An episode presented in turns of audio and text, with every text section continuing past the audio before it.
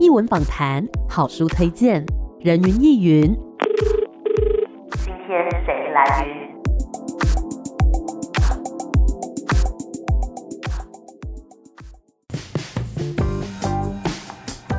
人云亦云。今天我来云，今天呢，我们邀请到现场的这个团队呢，我觉得非常的特别哦，因为他们除了说有制作影片在 YouTube 上面呢广为流传，也获得很高的点击率之外，现在他们更是把这个影片里面的题材变成了文字，变成了图像，出了一本书。这本书呢，还有他们这个影片的主题都叫做《百工之魂》。让我们来欢迎视觉监制 Neil，还有制作人阿南，两位好。大家好，我是木印台北的视觉监制 Neil。我是制作人阿南。是我们刚刚有听到呢，Neil 讲到整个团队名字叫木印台北。是嗯，那么木印台北是怎么样开始百工之魂这样子的一个企划呢？那我先讲一下木印台北原先在做些什么好了。木印台北其实是整合行销，包含了一些影像制作的公司。那因为我们有 YouTube 的频道，所以一开始就一直在想说，能用什么样子的内容来保持固定的更新嘛？因嗯为我们希望有观众有粘着度跟累积一群固定的粉丝。那从一开始，我们其实是先从美食节目开始的，嗯因为想说这个是大众最能够接受的一个题材。在拍美食节目的当中，因为我们的制作人包括我们的总监，他们本来就是在电视台嗯制作行脚节目十几年的好手，嗯，所以他们本来就累积了很多的职人的素材，是包括他们认识很多不同职业类别的人。所以那时候就觉得，诶，既然都有这样子的资源跟人脉了，是不是就把这些东西用我们说故事的方式，把它制作成影像？嗯，像我们《白宫之魂》里面的内容，很多都是已经视为的老行业嘛。对，那如果能够透过这样子的方式，把它好好的记录下来，对我们来说也是一件我们觉得很有意义的事情。嗯嗯，因为在《百工之魂》这一个作品当中，不管是影片还有书本里面，很多都是一些那一种快要视为的记忆啦、简古诗、活版印刷、道长、机身、捏面人等等，这些可能都是在我们的日常生活当中可能很熟悉，但是呢，我们未曾想过说，哎，这个行业它到底在做些什么？它当中需要哪一些积年累月的一些记忆？那么刚刚有讲到，有一些的确是过往的人脉去找到这些职业，那其他的呢，总是有一些是新探索出来的职业吧？譬如说光剑嗯，啊、它是因为一部电影而兴起了一个在国外很流行的一个职业，但是在对台湾很少对人做。那台湾目前专门以光剑这个当做职业的人，大概就只有这一位受访者。嗯嗯嗯，那是之前也是做新角节目的时候，就去跟他做联络，跟大家上线。嗯哼，那刚好在《白宫之魂》这个节目的时候，就想说，哎、来一些比较现代化的职业的话，光线可能是一个很不错的选择。嗯嗯，那我们就跟光线的那一位马可多联络，嗯哼那他也很开心的，只要为了光线，为了星际大战，你都愿意接受我们访问。那两位有没有自己比较印象深刻的采访经验呢？为什么要笑？ 印象深刻采访经验，这个我可能要想一下，因嗯为拍到现在也上线七十多集，将近八十集了嘛，嗯，然后又是个记忆性没这么好的 人，那还是阿南先讲。哇，印象深刻的还真的蛮多的。嗯嗯，讲最近拍的那个《饮水人》，啊，我觉得我们要先帮听众朋友们科普一下，什么叫做饮水人。饮水人就是一个国家主权的象征。当外国的船只有任何船只要进入某个港口的时候，要由当地的有饮水人执照的这个人员来做带领的动作。为什么？因为每个港口的气候、水文、潮流的方向都不一样，嗯，没有这些专门知识的人，他们进出港会有极大的危险。哦，了解，所以他是一个专门的技术人员，然后等于是说，有点像是我们的门面，就是其他国家的船只来，然后我们要把它引领来入港。那饮水人大家都希望最完美的场合会是港区外大风大浪，对，那我们希望拍到银水英勇上那个货船，然后那个货轮又刚好要是空嗯哼货嗯轮，所以它吃水没那么深，它要爬十几层楼高的楼梯才能上去。我们也希望能够跟上去拍到这样的画面。是，可是为什么说印象深刻，就是因为那时候刚好是疫情嗯最猛烈的时候，所以拍摄时间又一直往后延。对，那包含登船也是个麻烦，因为外国的船长也不希望我们上去他的船随随便便就上去，嗯，所以中间有一些挫折转折，搞得我们很要费很多的力气才能去完成这次的拍摄。嗯，那最后是用什么样的方式来呈现饮水人这个主题的呢？就是只能在选择一天风平比较浪静的时候，然后大太阳，然后跟着饮水人的船去做这样的拍摄，也只能这样子。嗯哼，毕竟在暴风暴雨的情况下，YouTube 上面有很多影片，但是那种影片都是饮水人自己拍的。嗯，那饮水人遇到这样的情况，他不会愿意去负担额外的人员的伤亡危险的对几率发生。嗯，所以我们只能在比较好的状况跟他出去，不要让憾事出现这样子。嗯，那 Neil 呢？Neil 印象深刻的采访，我刚刚偷偷看了一下我们自己的木印台北的 YouTube 的节目清单，嗯，想一想，觉得永远最有印象的都还是第一次吧。啊，嗯，百工十魂的第一集我们做的题材是制裁嘛？嗯哼，那制裁它简单来说，它就是把那种很大根很大块的原木嗯，到他们的工厂去把它切割成可以用的木材的状态，是，可能要给家具啊、给木工等等的。原本的一整根树木绝对是没办法直接取用的嘛。嗯那印象深刻的原因是，一来是我们从第一次要做百工指婚的时候，我们在表现的形态上其实还在琢磨到底要用什么方式，所以在拍摄的时候，其实那时候心理负担其实有一点大。嗯哼，再者是制裁的那个当下的状况，其实是蛮震撼的，因为整根原木它不是像我们看着一根树这么高，对它如果是横的放在你面前，其实是蛮让人害怕的。嗯嗯，它的状况通常是有一个很大的铁钩子会在我们的上头用铁钩来移动那个锯木，嗯那再把锯木放下来之后，再到其他的器材去那边做切割，所以其实整个的状况都是蛮危险的。那个锯木如果掉下来的时候，人在下面，人就是直接没有的状态。对对，那在这样子的状况之下，再加上本来对白宫之魂自己的一些期待跟要求，当下的状况其实是蛮紧张的。嗯然后最后是制作出来之后，后来比较让自己有感触的一件事情是，制裁的这个受访者其实已经离开了，哼，嗯哼，对，他已经过世了，是，所以直到后来。他的家属在跟我们重新提起这件事情的时候，就说还好有我们把他爸爸的身影记录下来。那时候第一次听到这句话的时候，其实就深深的感受到，哦，还好我们当初有这个想法，愿意把这些职业记录下来。嗯，对，所以从一开始拍摄到后来的产出，其实都也是印象深刻的部分。嗯嗯，这个《百工之魂》系列不只是让很多的观众去认识到说，原来台湾有这些职业，原来他们已经传承了这么久。那刚刚有提到，就是那位受访者的家人，其实也很感谢说，哎、还好你们有来记录，把这样子的一个珍贵画面给它保存下来。然后我现在要来问一个问题，就是我在读这本书的时候，我突然有一个很疑惑的事情，就是为什么刺青有两篇呢、你们有发现这件事吗？当然有为什么呢？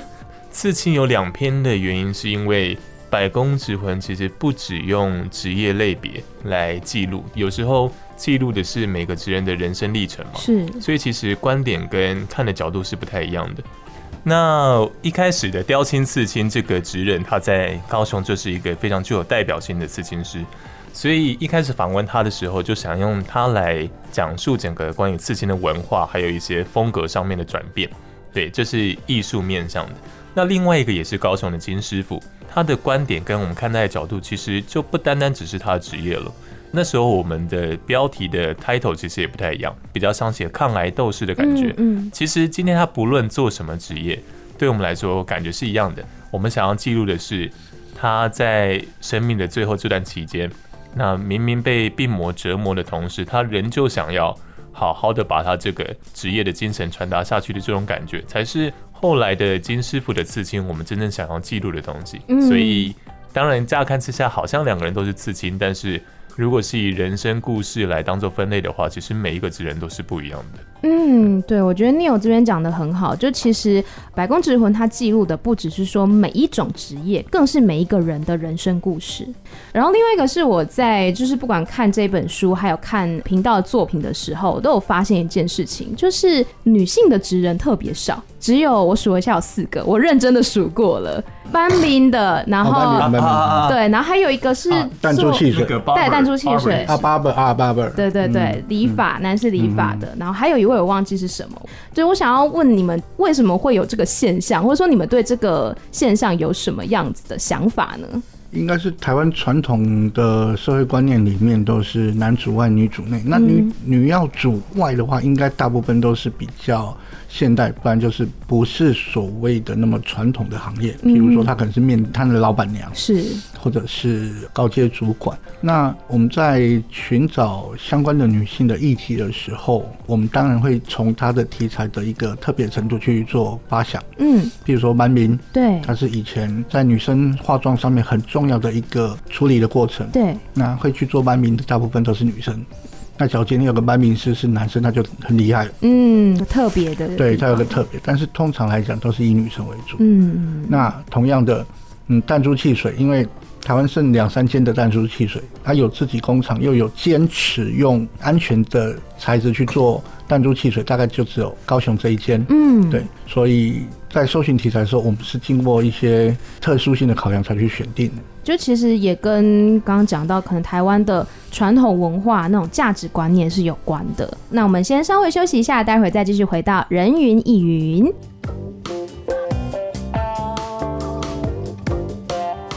欢迎回来，人云亦云。今天我们邀请到的是木英台北的团队，然后呢，他们制作了一个企划，叫做《百工之魂》，其中是视觉监制 Neo，还有制作人阿南，两位好。大家好，我是木运台北的视觉监制 Neil。我是制作人阿南，刚刚 Neo 是想要打招呼吗？没有我，你刚刚说人云亦云的时候，我差点又再讲一次。今日我最云台， 好，很棒，很棒，都有记得，是不是？ 吓死我！好，然后嗯，其实我觉得两位的工作也算是职人，那你们可不可以跟我们分享一下你们的工作流程大概是怎么样的？从一开始，比如说要搜寻题材，然后到后面后置啊等等的，这整个流程大概是怎么样？然后需要花费多久的时间呢？我们会简单的开会讨论接下来要去拍摄的题材。那选定之后，由我们这边去分别去联络受访者，然后安排场景，然后再决定调派多少兵马去拍摄这样子。嗯，拍摄大概是一个工作天一个题材为主，是，因为我们就是习惯就是快很准。嗯我们目标很明确，拍完就是可以回来剪接，进到视觉监制这边整个拍摄 team 大概有多少人啊呢、看任务。哦，对，有时候任务大，譬如说我们最近有去拍一个土葬，嗯嗯，那个就跟外面发摄影班。是，那澎湖消发，我们是全员出动，嗯那我们也有三个人拍一集入租，嗯，对，都是有的状况，你说全员出动那个大概人数有多少？五个人，等一下全员出动， 对对对，我我本来想啊，全员出动啊，可能会有十几个人，然后这五个人，每个人那都其实蛮辛苦的哎。不会啊，就是你不要把它想做是工作，嗯你是在了解这个职人的生活、生命，对，对，它就变得有趣了。嗯哼，嗯，这样感觉会不会说一个人可能要同时做好多事情啊？一定要的啊。因为木运台北的影像的成员大概就总共就六个，哇，对，所以其实分工的部分本来就没有这么的细了，嗯所以虽然是制作人是总监是视觉监制，但是我们都是要拿摄影机出去拍摄的。嗯哼，一般来说出去的话，至少就会三机在做拍摄。是那剩下的话，像制作人刚刚提到的，如果是像土葬这种仪式比较大的话，可能还要再另外外发摄影师。嗯那哼，外发摄影师的同时呢，我们拿摄影机就要再另外去调整灯光，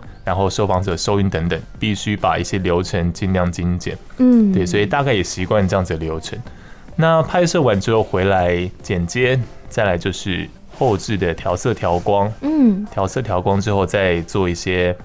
姓名啊，或者是字幕的特效，嗯等等的，才会到完整的出片。嗯所以从拍摄，然后剪接等等，一支大概就不加前期讨论了，因为嗯前期讨论那个时间比较难抓，不一定能够每次都找到适合或者是愿意的受访者哼，，嗯，所以大概都是一周左右吧，这样抓起来哇。其实蛮快的哎。嗯，我觉得对我自己一个我算是观众来讲，然后刚刚讲到说整个团队就六个人，我其实很惊讶，嗯因为光是看你们作品的质感，然后还有就是它整个的那个细腻度，我就想要说哇，这应该是一个十几个人的大团队，然后可能每一支影片都是花一两个月去筹备的这样子，但是现在听到我就觉得蛮震惊的。我们也希望每一次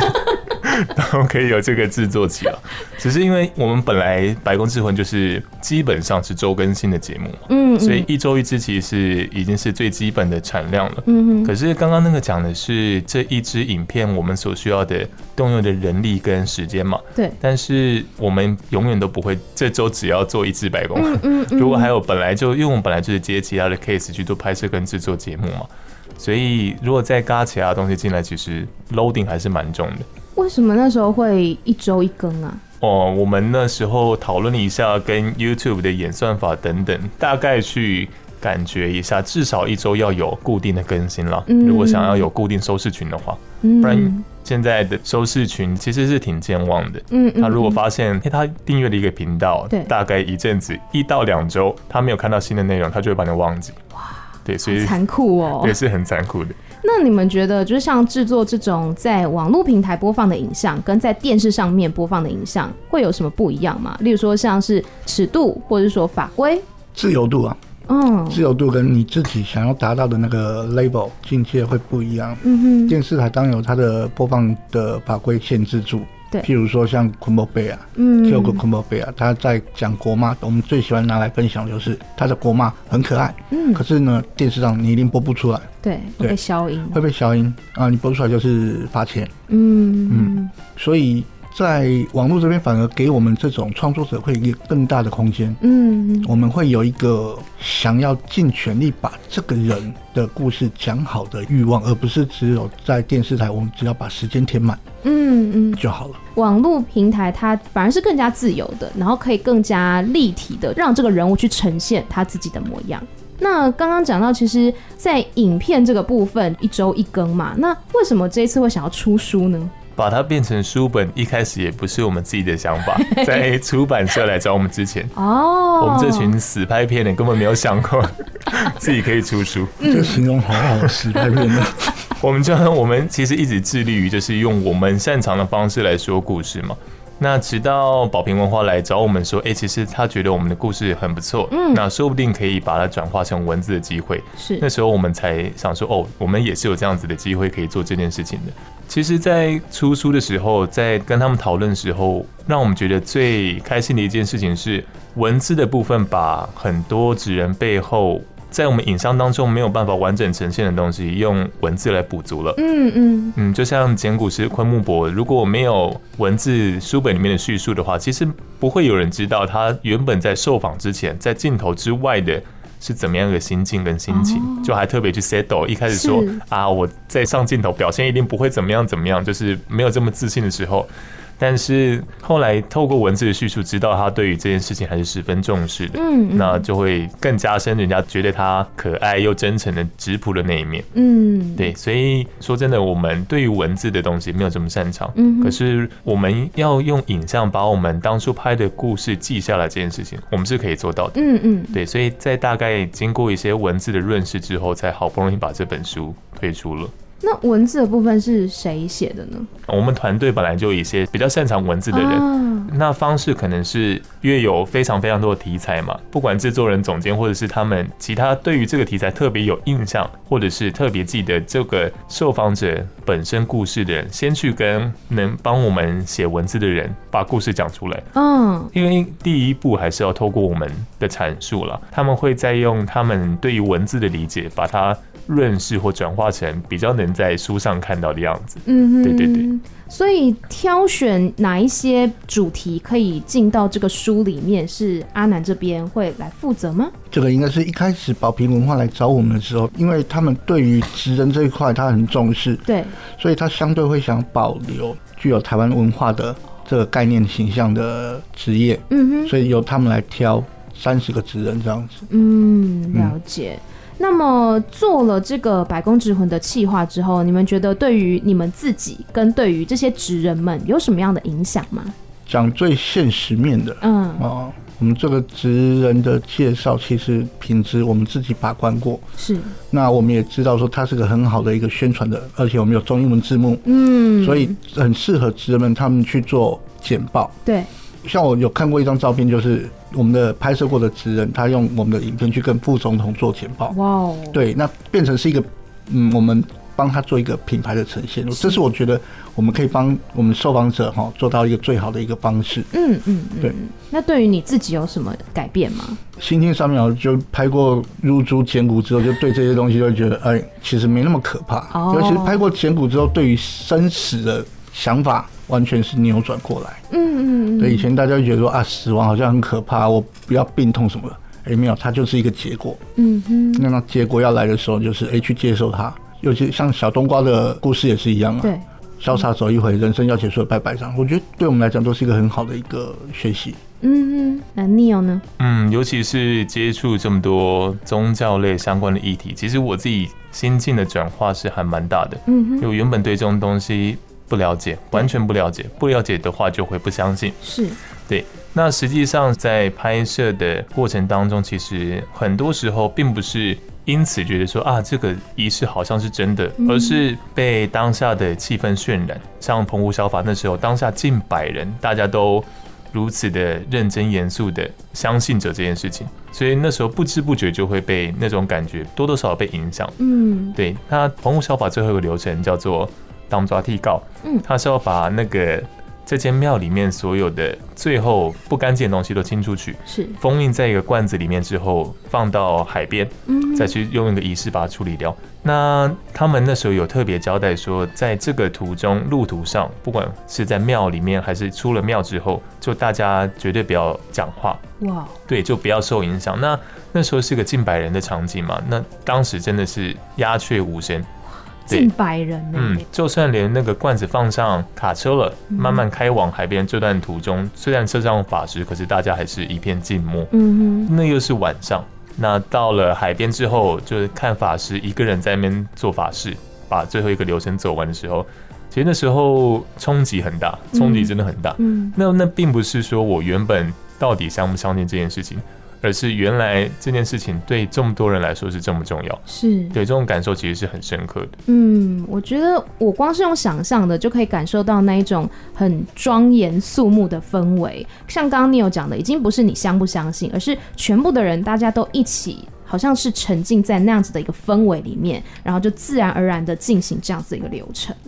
我觉得这个企划，不管是对于你们自己，或者是对于职人来讲，都会带来一些影响嘛。那对于观众呢，你们有没有印象深刻的观众回馈或是留言？你我我觉你有得在看观众留言吗？ 没有，但是 但是我自己因为有认识蒙甲的朋友，嗯，卖凉粉的阿林记啊，今年年初他搞了一个聚会，然后期间就有一个知名的作家林立清，立清哥，嗯嗯嗯，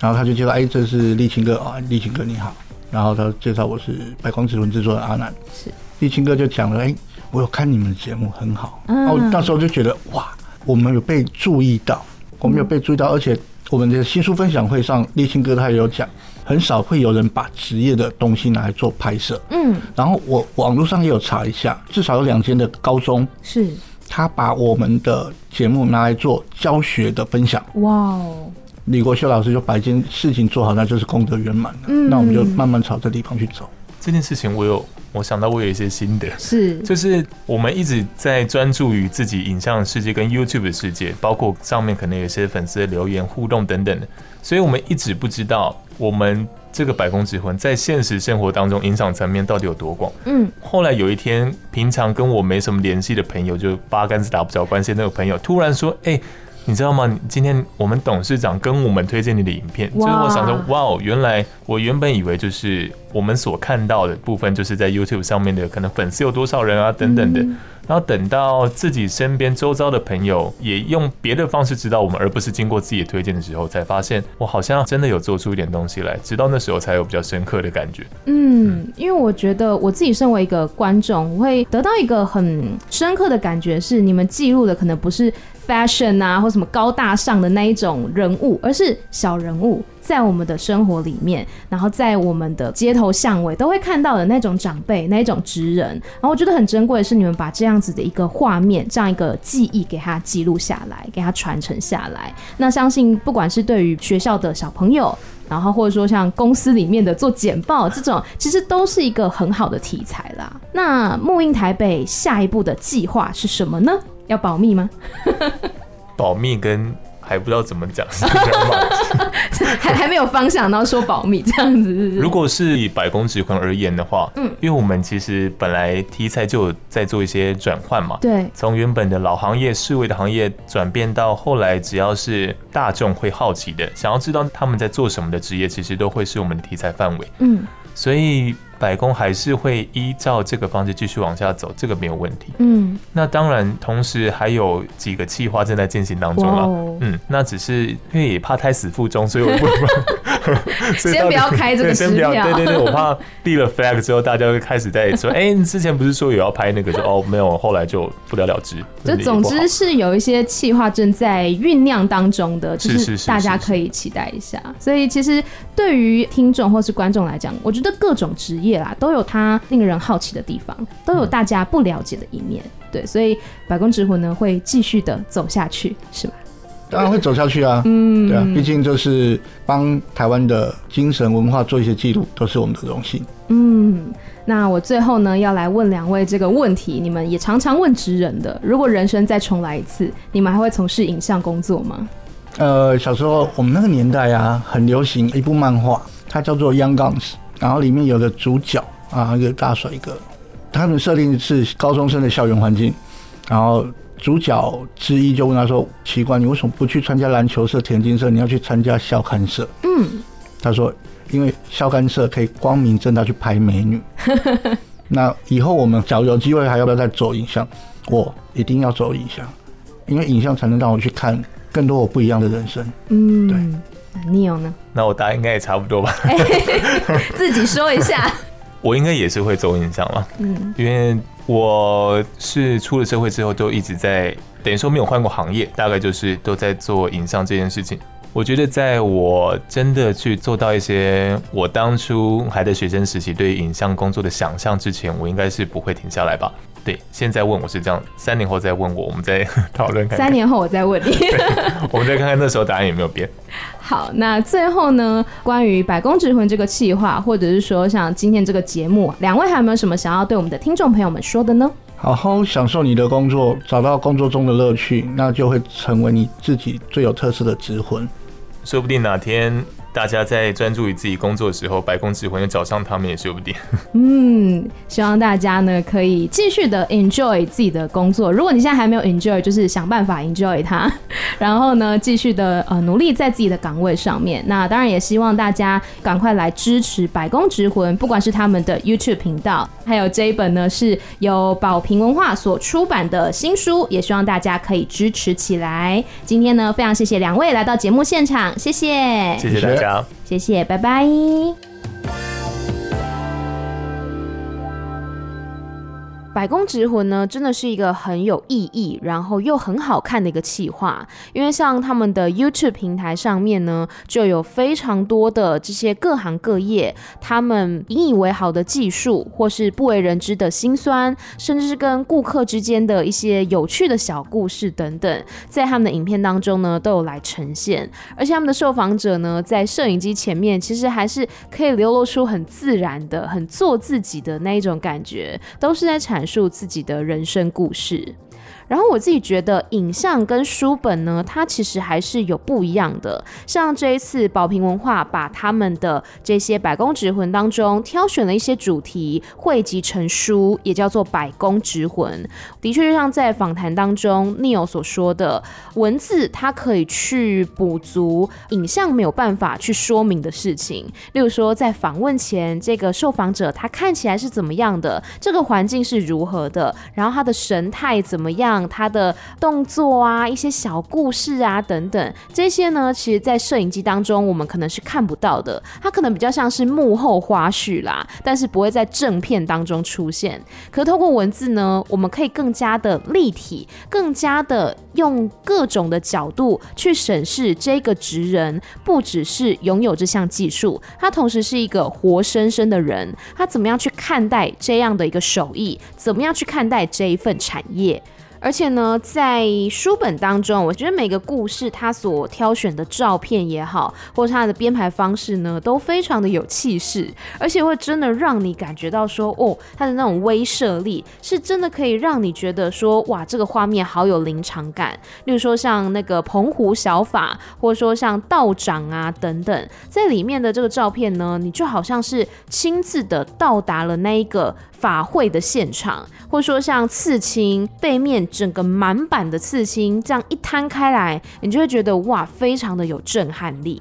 然后呢，在书里面的职业也蛮有趣的，例如说像是有裁判。哦，很多人都喜欢看比赛嘛，但是不见得知道说，哎，裁判他有哪一些美眉嘎嘎要注意，甚至有哪一些职业伤害。那例如说像是制墨师、神像修复师、戏偶师、酱帽师，以及机身就是当机啦，还有旗袍师等等。其实这一些手艺都是在我们的台湾社会当中呢，存在于我们的日常，但是我们未曾去了解他们，未曾去发掘说，哦，原来这里面有这么大的一个学问。那当然，并不是说只有这些传统的老技艺，它才值得被看见。我觉得各行各业呢，都有它自己辛苦的地方，也有值得骄傲的地方。所以访问当中呢，这个阿南哥也有讲到，继续努力的在你的岗位上面发光发热，也许有一天百工之魂就会找上你。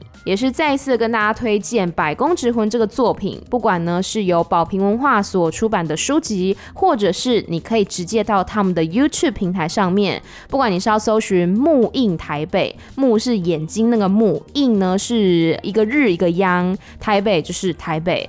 或者是直接搜寻“百工之魂”，都可以看到这系列的影片哦。其中呢有非常多很酷的职业，像是斑比呐，或者是做男士理发的，然后有做饮水人等等。这些职业看似平凡，但其实里面大有学问。希望大家可以通过“百工之魂”这样一个企划，来更了解台湾的各行各业。那当然，非常巧的，Amy 有参与的另外一个节目，也是在今晚播出的节目，叫做《怪奇职业学员》。哎，我们就是做一些特别的职业、怪奇的职业，然后也发现说，哇，木印台北他们之前做过的一些题目，我们之前可能刚好也有机会采访到，或是之后呢也有相关的规划，就觉得蛮巧的。然后当天也有小小的交流一下，所以其实我觉得大家对于各行各业呢都有一定的好奇，想要知道说他们究竟在做些什么。所以不管是木印台北的百工职魂企划，或者是我们的怪奇职业学员呢，都欢迎大家可以追踪起来，就可以更加了解台湾的各行各业这些职人们到底都在做些什么了。